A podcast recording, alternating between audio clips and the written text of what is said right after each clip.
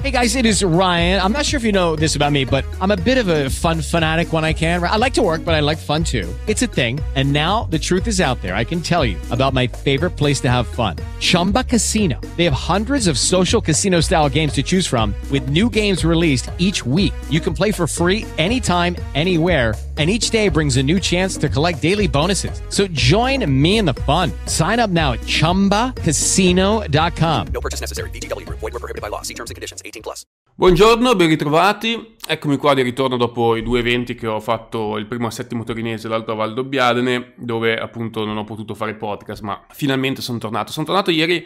pomeriggio e subito abbiamo fatto una videochiamata Patreon perché mi sono dimenticato che in realtà settimana prossima, quando avevo previsto inizialmente di fare la chiamata, eh, non ci sarò e quindi ho anticipato. Mi spiace per chi è stato un po' fuorviato dalle mie comunicazioni qui nei podcast, ma purtroppo eh, in questo periodo estivo eh, c'è il boom di, di tour, di impegni, weekend, quindi diciamo sarà un po' più difficile gestire tutti gli impegni.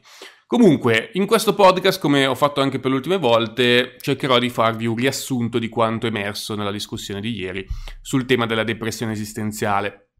Tema scelto eh, tramite un sondaggio, ma appunto tra due settimane replicheremo per chi avesse piacere di partecipare a questi incontri di gruppo e sceglieremo un altro tema. L'incontro è stato, diciamo, come sempre partecipato da una ventina di persone e c'erano persone, come sempre, che avevano la telecamera accesa, persone che ascoltavano, persone che interagivano solo via chat. Però è stato come sempre interessante perché,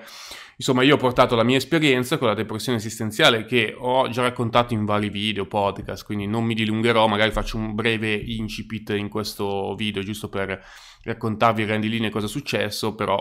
insomma poi vi rimando eventualmente a, ad altri contenuti che ho già realizzato. Se non, non li trovate ditemelo che vi, vi, vi aiuto a linkarli.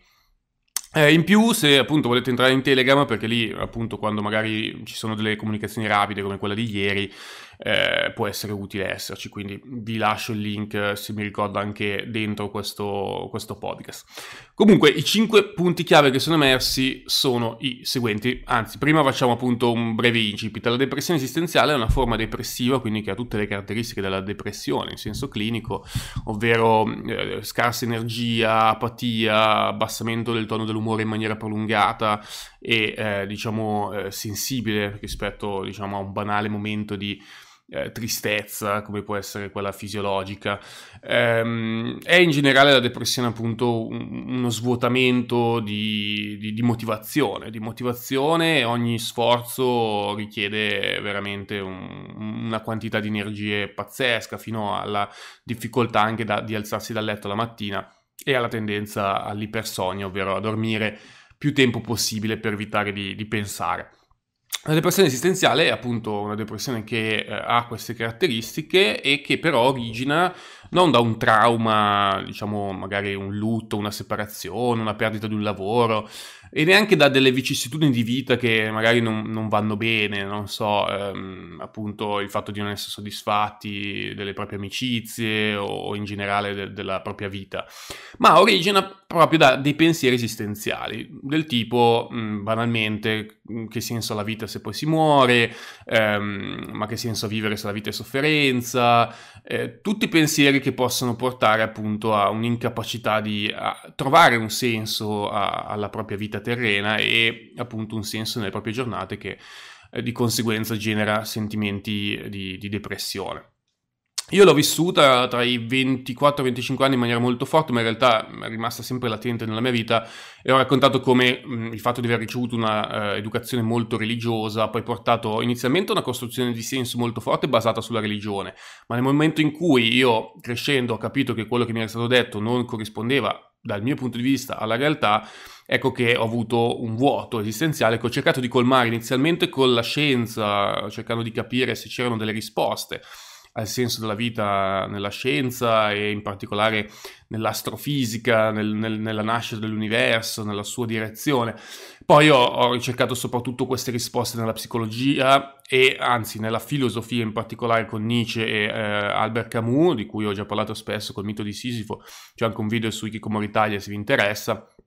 È un libro che a me ha aiutato molto ad, elaborare i pensieri eh, legati alla depressione esistenziale e però diciamo che il punto eh, in cui ho iniziato diciamo a uscirne è stato quando ho toccato il fondo mm, in un momento in cui ehm, insomma questa depressione si era trasformata aveva costruito una, eh, un'interpretazione della realtà in cui il suicidio fosse l'unica eh, azione sensata. Il cosiddetto suicidio logico, ne ho parlato anche in un video, è stato un momento molto drammatico perché nonostante razionalmente la mia mente mi portasse a credere che quella fosse la soluzione migliore, per un rapporto anche costi-benefici rispetto al proseguo della mia vita, eh, in realtà a livello istintivo il mio corpo mi, mi diceva di non farlo e di insomma resistere. Eh, no, non resistere, si ribellava, era un po' come se la mia ragione eh, fosse in contatto contrasto completo con, con quello che, che, mi dicevano i miei istinti. E lì ovviamente ero caduto in un meccanismo anche iperrazionale, la depressione esistenziale ha spesso dinamiche iperrazionali, vogliamo risposte razionali e non uh, riusciamo ad accontentarci magari uh, di risposte che, po- che possono essere legate per esempio al cosiddetto salto di fede, no? Quindi non trovo una logica, allora cerco di fidarmi eh, di qualcuno che mi dà un credo religioso in cambio di un eh, però comportamento morale in particolare che devo tenere affinché appunto quella, mm, quella, promessa che mi è stata data, per esempio la vita dopo la morte, venga rispettata in senso positivo, come il paradiso appunto. Però chi non riesce a fare questo salto di fede, perché il salto di fede è qualcosa che fai se sei anche predisposto a credere, non dipende molto e soltanto dall'educazione, ma dipende anche un po' dalla tua predisposizione alla metafisica, alla spiritualità, insomma al credere a qualcosa che non, non può essere sostenuto da una logica apparentemente razionale. Poi la razionalità sappiamo non vuol dire verità, però diciamo che io ho ricercato un senso eh, che non includesse eh, necessariamente un dio o comunque un post mortem o comunque eh, diciamo della, della, componente metafisica anche se poi appunto la fisica arriva fino a un certo punto e nel senso che non abbiamo tutte le risposte anche da quel punto di vista quindi di fatto poi qualunque speculazione che possiamo fare sul senso della vita ha una componente metafisica, ehm, chiamiamola eh, lontana da, da, da, dalla realtà oggettiva, però insomma se leggete il mito di Sisifo vedrete come Camus cerca di giustificare la sofferenza che lui identifica nel, in questo mito greco di Sisifo che viene condannato a spingere questo masso sulla montagna e poi a farlo rotolare eh, a valle per poi rispingerlo all'infinito, lui identifica in questa Uh, in questo mito, uh, diciamo, l'emblema della sofferenza uh, senza fine e soprattutto senza un obiettivo che c'è nella vita, no? Quindi la vita è sofferenza, una sofferenza fine a se stessa. Però, ecco, nel, nell'interpretazione di Camus c'è proprio una logica molto pragmatica per certi versi, un'interpretazione logica di come questa sofferenza comunque possa essere accostata in ogni caso alla felicità. Cioè, il fatto che ci sia questa sofferenza che lui non nega, il fatto che che la vita sia assurda, e lui questa cosa lo ribadisce spesso, non toglie dal suo punto di vista che si possa godere dell'esistenza. È un po' anche il concetto del, dell'oltreuomo di Nietzsche, ovvero l'uomo che riesce a vivere senza bisogno di trovare eh, una giustificazione in un Dio, quindi un uomo che riesce a, a trarre, eh, diciamo, volontà, forza, motivazione, senso dall'esistenza senza una spiegazione che vada oltre, diciamo, quello che la vita ti può offrire di materiale, diciamo di concreto. E qua appunto eh, arriviamo ai 5 punti che ho selezionato per questo podcast, che secondo me sono stati quelli più interessanti che sono emersi anche dagli interventi delle persone presenti. Allora, il primo punto è la depressione esistenziale, così come tutte le patologie, dipende anche dalle predisposizioni personali, oltre che dal contesto in cui siamo nati e dall'educazione che abbiamo ricevuto. Appunto, quello che è emerso è che sia chi ha ricevuto un'educazione atea, sia chi ha ricevuto un'educazione religiosa, non necessariamente cade nella depressione esistenziale perché eh, dipende tutto da, dalle predisposizioni, dalle vicissitudini che si possono vivere nel corso dell'esistenza. E però dal mio punto di vista quello che argomentavo è che eh, nascere ateo ti, magari da una parte eh, ti espone maggiormente all'ansia esistenziale perché non ti viene fornita immediatamente una motivazione alla vita che sia appunto extraterrena, però hai la possibilità graduale, psicologica e secondo me fi- più fisiologica di sviluppare nel corso degli anni questa tua motivazione, questo tuo senso esistenziale. Mentre se tu vieni educato a una religione fin da piccolo, potresti vivere un effetto rimbalzo, per cui da una parte hai un boost di senso, quando sei piccolo hai questo Dio su cui fare affidamento, che ti protegge, che ti vuole bene, che in qualche modo ascolta le tue preghiere, però nel momento in cui appunto dovessi perdere il senso di, di questo Dio, ecco che eh, ti ritrovi spaesato, poiché non c'è nessuno che magari a livello collettivo ti aiuta a identificare un senso che vada oltre la religione cattolica, almeno qua in Italia. Ehm, però appunto l'educazione anche genitoriale o comunque quello che uno vive, no? Per esempio i drammi, i traumi possono andare a creare un'ostilità anche nei confronti di un eventuale Dio e anche una negazione di Dio. Mi ricordo per esempio un mio amico che aveva avuto un'infanzia difficile e lui era uno di quelli che aveva iniziato a bestemmiare in maniera molto eh, cospicua fin da, da, quando era adolescente. Io questa cosa la vivevo male perché da credente vedevo una persona che bestemmiava e dicevo ma perché bestemmia questa persona? E lui bestemmiava perché odiava la sua vita, in qualche modo odiava Dio perché se esisteva Dio, lui lo, lo, lo, considerava come colpevole. Qualcuno dice: Non ha senso bestemmiare se credi che esista Dio, perché se esiste un essere superiore che può tutto su di te, anche la tua vita e la tua morte, meglio farselo amico che nemico. Però in quel caso, diciamo, lui da una parte non credeva in Dio, dall'altra usava la bestemmia sia come provocazione sia come vendetta rispetto a quello che gli era stato fatto dal suo punto di vista. Però vedete, sicuramente esiste anche una predisposizione individuale perché, mm, per esempio, un ragazzo ha raccontato di un suo amico che non eh, aveva ricevuto un'educazione cattolica ma era diventato poi prete e questo perché appunto aveva sentito nella fede eh, quella risposta, quella, quell'elemento in grado di dare equilibrio alla sua interpretazione esistenziale che magari un'altra persona che ha ricevuto un'educazione religiosa spontaneamente non è riuscito a percepire come valida. Poi il secondo punto chiave è non serve un senso esistenziale extra se il senso è già legato al piacere intrinseco della vita. Cioè se io ritengo che eh, la vita possa essere bella, possa essere piacevole, possa essere degna di essere vissuta, al di là di un'eventuale post vita, eh, ovvero una vita dopo la morte, al di là di eh, qualcosa che ha un senso superiore no, all'esistenza stessa, cioè la vita è bella perché ha delle cose belle, intrinsecamente belle che si possono fare. Se io ho questa convinzione, io non ho bisogno della fede, non ho bisogno eh, probabilmente neanche di domandarmi che senso ha la vita e cosa faccio qua se la vita è sofferenza? Perché chi di solito soffre di, di, depressione esistenziale è perché si convince in qualche modo che la vita è sofferenza. Quindi, fin tanto che c'è una giustificazione, diciamo, più alta a, a vivere, no? Perché vivi perché devi fare bene agli altri, poi questo ti garantirà magari il paradiso, oppure devi fare piacere a Dio perché Dio ti ha messo qua e deciderà lui quando morirai. Insomma, se ci sono tutte delle costruzioni di significati che dicono tu sì, soffri, è vero, la vita è una merda, è sofferenza, però cioè, ha un senso che capirai dopo, che, di cui beneficerai dopo. Ma se uno non crede e allo stesso tempo non crede in Dio e allo stesso tempo si convince che la vita è sofferenza, sia sofferenza, come dice per esempio anche Jordan Peterson nel suo libro, lui dice la vita è sofferenza, non c'è verità più, eh, come dice lui, più innegabile di questa, nel senso che eh, lui lo, lo, mette come assunto base di tutto il suo libro, però in Jordan Peterson il senso è la ricerca di equilibrio tra ehm, caos e ordine. Se vi interessa approfondire, ho fatto 5 podcast, credo, sul libro di Jordan Peterson perché può avere degli spunti di riflessione interessanti dal punto di vista anche esistenziale. Però ecco, lui non trovava senso oltre la vita, ma eh, credeva comunque che il senso fosse nell'equilibrio, nel ricercare l'equilibrio tra ordine e caos. Non credeva neanche che il, um, il senso possa essere la felicità, il piacere. Molti hanno come senso della vita il piacere, ma se io sono convinto che la vita sia intrinsecamente sofferenza e i momenti di piacere siano transitori e diciamo delle eccezioni, ma di base la vita è sofferenza, allora avrò bisogno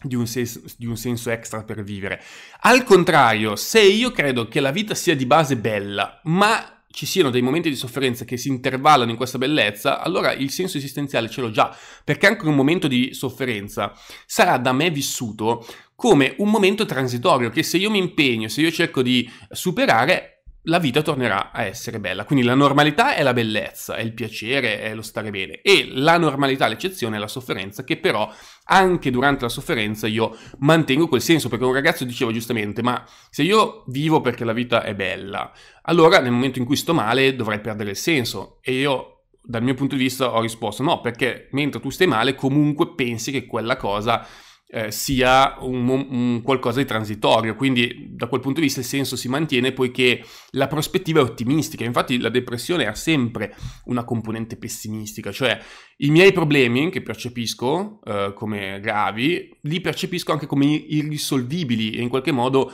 tendenti al peggioramento, quindi una depressione esistenziale nasce anche dal fatto, dall'idea che il meglio della mia vita sia già stato vissuto magari oppure che la vita appunto non andrà mai a migliorarsi poiché la bruttura della vita sia intrinseca nell'esistenza stessa. Quindi vedete che chi soffre di depressione esistenziale è chi non crede che la normalità della vita sia la bellezza, ma crede che la normalità sia appunto la sofferenza. Eh, io dal mio punto di vista appunto eh, faccio fatica a trovare una bellezza intrinseca nella vita, anche se appunto capisco che alcune cose siano sicuramente degne di essere vissute, ma allo stesso tempo mi chiedo sempre se la sofferenza che si controbilancia a questa bellezza sia maggiore rispetto alla bellezza stessa. Quindi io tendo ad avere a livello razionale una visione della vita come neutra, nel senso che non è né bella né brutta, è neutra secondo me. Poi uno può renderla più o meno bella, più o meno brutta in base anche a diversi ehm, sia approcci personali, ma anche a diversi ehm, elementi casuali, come possono essere appunto il fatto di nascere in un posto piuttosto che un altro, di nascere con delle predisposizioni piuttosto che di altre. Insomma, la lotteria genetica e la lotteria territoriale geografica, no? Un po' hanno dei fattori, oltre che la cosiddetta lotteria genitoriale, no? I genitori che decapitano, insomma eh, però di base la vita è neutra, eh, diciamo alcuni sono più fortunati, altri meno, ma la fortuna è legata anche a quanto uno sente di avere l- il controllo su questa vita. Se io sento di avere il controllo, anche se sono nato in un contesto magari disagevole, posso comunque usare quella difficoltà per eh, avere una motivazione extra. It is Ryan here and I have a question for you. What do you do when you win? Like are you a fist pumper? a woohooer, a hand clapper, a high fiver. I kind of like the high five, but if you want to hone in on those winning moves, check out Chumba Casino. At ChumbaCasino.com, choose from hundreds of social casino style games for your chance to redeem serious cash prizes. There are new game releases weekly, plus free daily bonuses. So don't wait. Start having the most fun ever at ChumbaCasino.com. No purchase necessary. BGW. Void were prohibited by law. See terms and conditions. 18 plus. Comunque, eh, al di là della mia concezione neutrale eh, della vita, eh, se poi mi baso sugli istinti e anche parzialmente sulla mia logica, io tendo comunque a percepire la vita sempre come qualcosa di più negativo, che se forse mi avessero dato la possibilità di scegliere, ovviamente questa è una speculazione filosofica priva di senso perché nessuno può scegliere di nascere o no, ma se mi avessero detto ok, questa è la vita, puoi scegliere se nascere o no, io forse avrei detto di no, proprio perché una volta che nasci sei obbligato a eh, sottostare alle leggi di questo gioco, tra virgolette, che è un gioco per certi versi anche molto macabro. Poi, terzo punto, se io non trovo un senso nel semplice fatto di vivere, ho bisogno di ricercare il senso in altri aspetti e qui entra in gioco la fede religiosa, comunque una struttura interpretativa della realtà che conferisca senso alla vita anche nella sua sofferenza e nel suo essere autoconclusiva, appunto il mito di Sisifo Bisogna immaginare Sisifo felice, questa è la conclusione di Camus. L'abbiamo già detto. Quarto punto, la depressione esistenziale può scaturire anche dalla perdita del piacere intrinseco nella vita dato dall'iperproduttività e dall'ansia di raggiungere degli obiettivi materiali. Cioè tutto quello che mi piace fare nella vita e mi fa godere è una perdita di tempo. Mi viene eh, concettualizzato, o io finisco per concettualizzarlo, come qualcosa che andrebbe evitato. E questo è stato il punto anche di una ragazza che ha raccontato come appunto durante l'università lei abbia eh, perso la, la, gioia di studiare, ma anche la gioia di, di fare tutte quelle che erano le proprie passioni, e perché era costantemente in ansia di dover eh, produrre, di dover studiare, di dover appunto attendere le aspettative che c'erano su di lei. Ovviamente se io vado a essere svuotato di tutto il piacere intrinseco che c'è nelle attività della vita e mi concentro solo sulle attività eh, che dovrebbero garantirmi un maggiore piacere in futuro, ma che nel presente non me lo garantiscono, come può essere magari lo studio, il lavoro, ecco che io potrei perdere proprio il senso di vivere, perché a quel punto il senso quale sarebbe? Costruire un futuro ipotetico ma che magari non ci sarà e quindi sto investendo tutto, ecco il concetto di investimento rischioso in questo caso eh, è, è, è, fondamentale poiché io vado a investire tutte le mie energie, tutto il mio tempo in un qualcosa che magari è diverso da quello che mi aspetto o non ci sarà perché ci possono essere delle variabili che me lo negheranno. Quindi qual è il segreto secondo me per uscire da questo impasse? Il segreto è reggere, eh, scusate, eh, affrontare la vita nella sua quotidianità cercando di rendere ogni singolo giorno eh, un giorno degno di essere vissuto. Questa è l'unica, secondo me, soluzione, cioè ogni giornata deve avere dei piaceri, delle attività intrinseche e finalizzate al presente e non al futuro che rendono quella giornata comunque degna di essere stata vissuta, al di là di quello che poi quella giornata produrrà a livello di investimento futuro. Cioè, se io passo tutta la giornata a studiare a soffrire o a lavorare, non ho nemmeno un minuto, comunque non un minuto, una parte consistente di questa giornata per potermi godere la mia vita, anche, non so, guardare qualcosa che mi piace, giocare, eh, mangiare qualcosa di buono, insomma, avere proprio dei piaceri in quella giornata che mi fanno dire ok, è bella questa giornata. Comunque, al di là di come andrà il mio lavoro, il mio studio, cioè qualunque cosa mi porteranno, comunque io ho già vinto, tra virgolette, perché io questa giornata me la sono già goduta. Ecco, se non c'è questo eh, concetto del presente, dell'importanza del presente, è ovvio che io posso perdere senso esistenziale, perché eh, a quel punto sì, tutta la mia vita è orientata a questo futuro che magari non arriva mai perché c'è sempre qualche obiettivo più importante da raggiungere, quindi magari studio sempre, sto male per la laurea, arrivo alla laurea e poi devo eh, lavorare, poi devo fare la casa e poi devo sposarmi non, non riesco mai a godermi quello che, che raggiungo, non riesco mai a godermi il presente, è sempre tutto in funzione di un futuro che ripeto è ipotetico. Ovviamente questo, oltre ad essere secondo me sbagliato da un punto di vista del, del, del, della, della tentazione di cercare di controllare il futuro, che più andiamo avanti nel tempo e più è illusione, è sicuramente una visualizzazione che può essere orientativa rispetto alle nostre azioni, quindi una stella polare, dire io vorrei essere così fra dieci anni, ok, una stella polare, ma eh, quell'essere così non deve essere subordinato a un'abnegazione del presente che è completamente finalizzato a quel futuro, perché in quel caso ovviamente non è più una stella polare, ma è un uh, obiettivo che va a fagocitare completamente il mio presente. Quindi io uh, sì, delego tutto il mio tempo presente a questo futuro ipotetico. E questo è, attenzione, un grande, grande rischio, soprattutto in una società dove l'iperproduttività è stimolata da tutta una serie di modelli e in generale da una, narrativa, da una narrativa sociale che ci vuole far credere che tutto quello che facciamo che non sia legato allo studio e al lavoro eh, sia una perdita di tempo, cosa che affatto non è così. Godere la vita, godere il presente è qualcosa che è fondamentale anche per riuscire a raggiungere gli obiettivi futuri. Godersi l'università è fondamentale per dare a quella laurea un significato più importante rispetto a quello che ha un pezzo di carta. Godersi il lavoro oltre al fatto che ovviamente il lavoro ha dei momenti di eh, frustrazione, rabbia, fatica, però godersi anche il viaggio è l'unico modo per rendere la vita eh, ricca di senso, altrimenti eh, non, non, non, può averlo, non può averlo perché una vita completamente abnegata tende poi a crollare nel momento in cui il nostro obiettivo idealizzato per qualsiasi motivo eh, non viene raggiunto. Allora tutto quello che abbiamo fatto che senso ha avuto? Che senso ha avuto? Allora quello è stato una perdita di tempo, perché se io non sono riuscito a godermi un singolo giorno della mia vita e poi alla fine neanche ho raggiunto il mio obiettivo, allora sì che ho perso tempo, ma se io non dovessi neanche raggiungere il mio obiettivo, ma sono riuscito comunque a godermi la mia vita fino a quel momento, beh, allora la mia vita ha avuto un senso a prescindere, perché poi alla fine qual è il senso della vita al di là del senso esistenziale, se non anche riuscire a rendere questa vita un minimo piacevole, un minimo, eh, diciamo, eh, godersela. Ecco, io non, non, credo che la vita sia, l'obiettivo della vita sia godere il più possibile, massimizzare il piacere edonistico, perché questo renderebbe anche poi il tutto abbastanza fine a se stesso se uno non dovesse riuscire a godere. Però, mh, al di là di questo, sono convinto che a livello di benessere psicologico, quindi di felicità anche, il godimento del presente sia un fattore chiave che non può essere annullato del tutto, ma allo stesso tempo deve essere regolamentato e circoscritto alla nostra giornata per poi dedicare parte della nostra giornata appunto a attività produttive. Di questo ne abbiamo già parlato. Per me l'equilibrio tra intrattenimento o in generale eh, godimento del presente e eh, diciamo lavoro, ovvero posticipazione del piacere a fronte di un maggiore piacere futuro, non garantito, ma su cui possiamo avere una certa relativa fiducia e un certo relativo controllo, sensazione di controllo,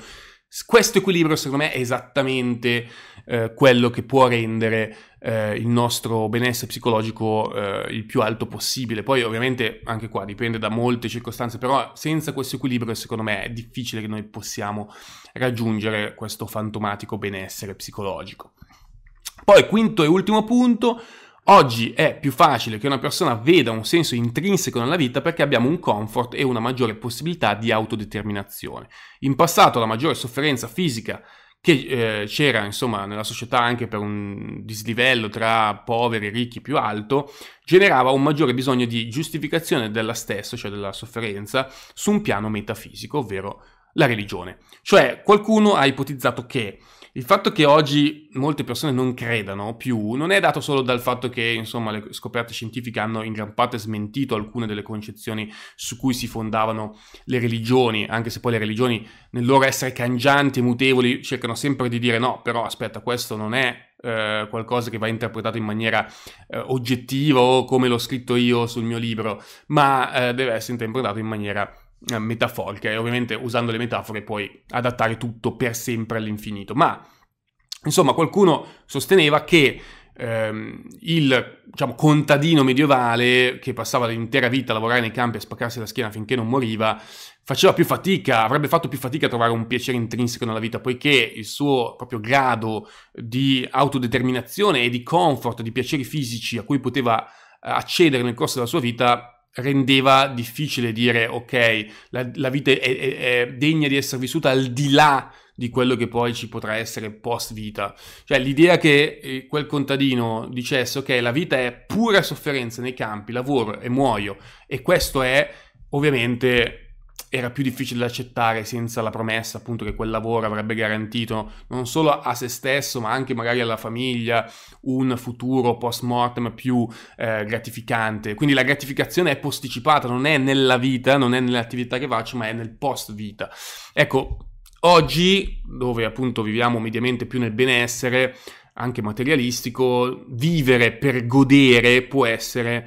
eh, un obiettivo che dà senso alla vita perché c'è questa concreta possibilità di poter avere il cibo infinito, di poter avere diciamo, l'intrattenimento infinito, eh, in generale appunto tanti piaceri e quindi la materia può diventare il senso, però secondo me è debole un po' questo tipo di senso, perché se il nostro senso è nella materia, cioè nel godimento, rischia poi eh, di essere vanificato da un eventuale problema, non so, di salute o Uh, dove magari le cose non vanno proprio in modo lineare, cioè questo senso si regge fin tanto che il piacere c'è, poi nel momento in cui non c'è il piacere o si innesca quel meccanismo per cui appunto questa mancanza di piacere è transitoria, oppure se questa mancanza di piacere nella mia vita è percepita come eh, cronica, a quel punto una persona che basa tutto il suo senso sul piacere potrebbe appunto sviluppare o una depressione esistenziale o un forte desiderio autolesionista, per cui diciamo che un senso che non si basa solo sul piacere, ma che si astrae dal piacere, che sia di tipo religioso oppure sia di tipo, diciamo, filosofico, diciamo, non metafisico, mettiamola così, comunque secondo me è importante da costruire perché eh, è l'unico che ti può permettere anche di superare i momenti più duri senza cadere eh, nel, nello sconforto e nell'idea che quel, quella sofferenza renda di fatto la vita non più eh, degna di essere vissuta. Questo è quanto, insomma abbiamo riassunto i cinque punti più o meno così, poi se voi avete altri spunti, mi raccomando fatemelo sapere nei commenti, qualcuno è arrivato tardi e vorrebbe magari replicare una live su questo tipo di tema, una videodiscussione, chiamiamola così, su questo tipo di tema, io eh, non vi prometto nulla, però sicuramente ogni tanto potrei rimetterla nei sondaggi e vediamo in base ai voti, eventualmente se molte persone dovessero avere piacere a parlare di questi temi, io mi presterò volentieri a riaffrontarli perché ovviamente sono temi su cui si può filosofeggiare, chiamiamolo così, per anche andare a un po' sgonfiare di, di importanza quello che ci siamo detti, eh, si può filosofeggiare a lungo, quindi ecco, io lo riproporrò, però magari nei prossimi sondaggi cercherò di dare spazio ad altri temi che possono essere anche più legati magari alla depressione in senso lato, perché qualcuno dei presenti magari ha cercato eh, di spostare il focus più sul tema della depressione e meno sul tema della depressione esistenziale che, ripeto, sono eh, due cose affini perché ovviamente la depressione esistenziale è una sottocategoria della depressione in senso ampio, però poi, diciamo, è comunque una depressione con delle peculiarità che la rendono anche non facilissima da comprendere per chi non ha questo tipo di predisposizione. Io vedo proprio che quando parlo di depressione esistenziale, anche nei convegni, ci sono persone che colgono a pelle questo tipo di definizione, magari dicono, ah cazzo, è vero, hai ragione, ho vissuto qualcosa di simile, ho avuto anche un momento in cui ho fatto questo tipo di pensieri e mi hanno creato quel tipo di ansia, quel tipo di disagio, e persone che proprio non colgono questo tipo di termine, non riescono a dargli un significato così eh, appunto a pelle. E questo dipende molto anche dalla predisposizione all'esistenzialismo che ognuno di noi ha eh, o meglio al pensiero esistenziale che può essere più o meno forte in alcune persone e questo non è legato tanto all'intelligenza. Io in passato ho commesso l'errore di credere che chi fa questo tipo di pensieri è perché è più intelligente. In realtà è una sensibilità esistenziale che non predice necessariamente l'intelligenza ma anzi per certi versi eh, può essere frutto di una debolezza nella costruzione di senso anche a livello psicologico che necessita poi magari di un aiuto, di un supporto psicologico che ci può dare quello sforzo, quella forza in più per riuscire a colmare questo gap rispetto anche ad altre persone che magari sono intelligenti, tra virgolette, quanto noi, ma che sono riusciti a costruire questo senso per vari motivi e varie ragioni. Quindi non è che l'intelligente pensa a, alla morte e il non intelligente non ci pensa, non è proprio così, dipende molto dalla predisposizione a questo tipo di eh, pensieri, che è una predisposizione anche molto genetica. Basta, io vi saluto, vi ringrazio per l'ascolto, ci sentiamo al prossimo podcast, se avete consigli come sempre scrivetemeli nei, diciamo, nei, nei commenti su Patreon, nei messaggi privati, anche e grazie ancora del supporto. Ci sentiamo presto. It is Ryan here and I have a question for you. What do you do when you win? Like are you a fist pumper? a woohooer, a hand clapper, a high fiver. I kind of like the high five, but if you want to hone in on those winning moves, check out Chumba Casino. At ChumbaCasino.com, choose from hundreds of social casino style games for your chance to redeem serious cash prizes. There are new game releases weekly, plus free daily bonuses. So don't wait. Start having the most fun ever at ChumbaCasino.com. No purchase necessary. VGW. Void were prohibited by law. See terms and conditions. 18 plus.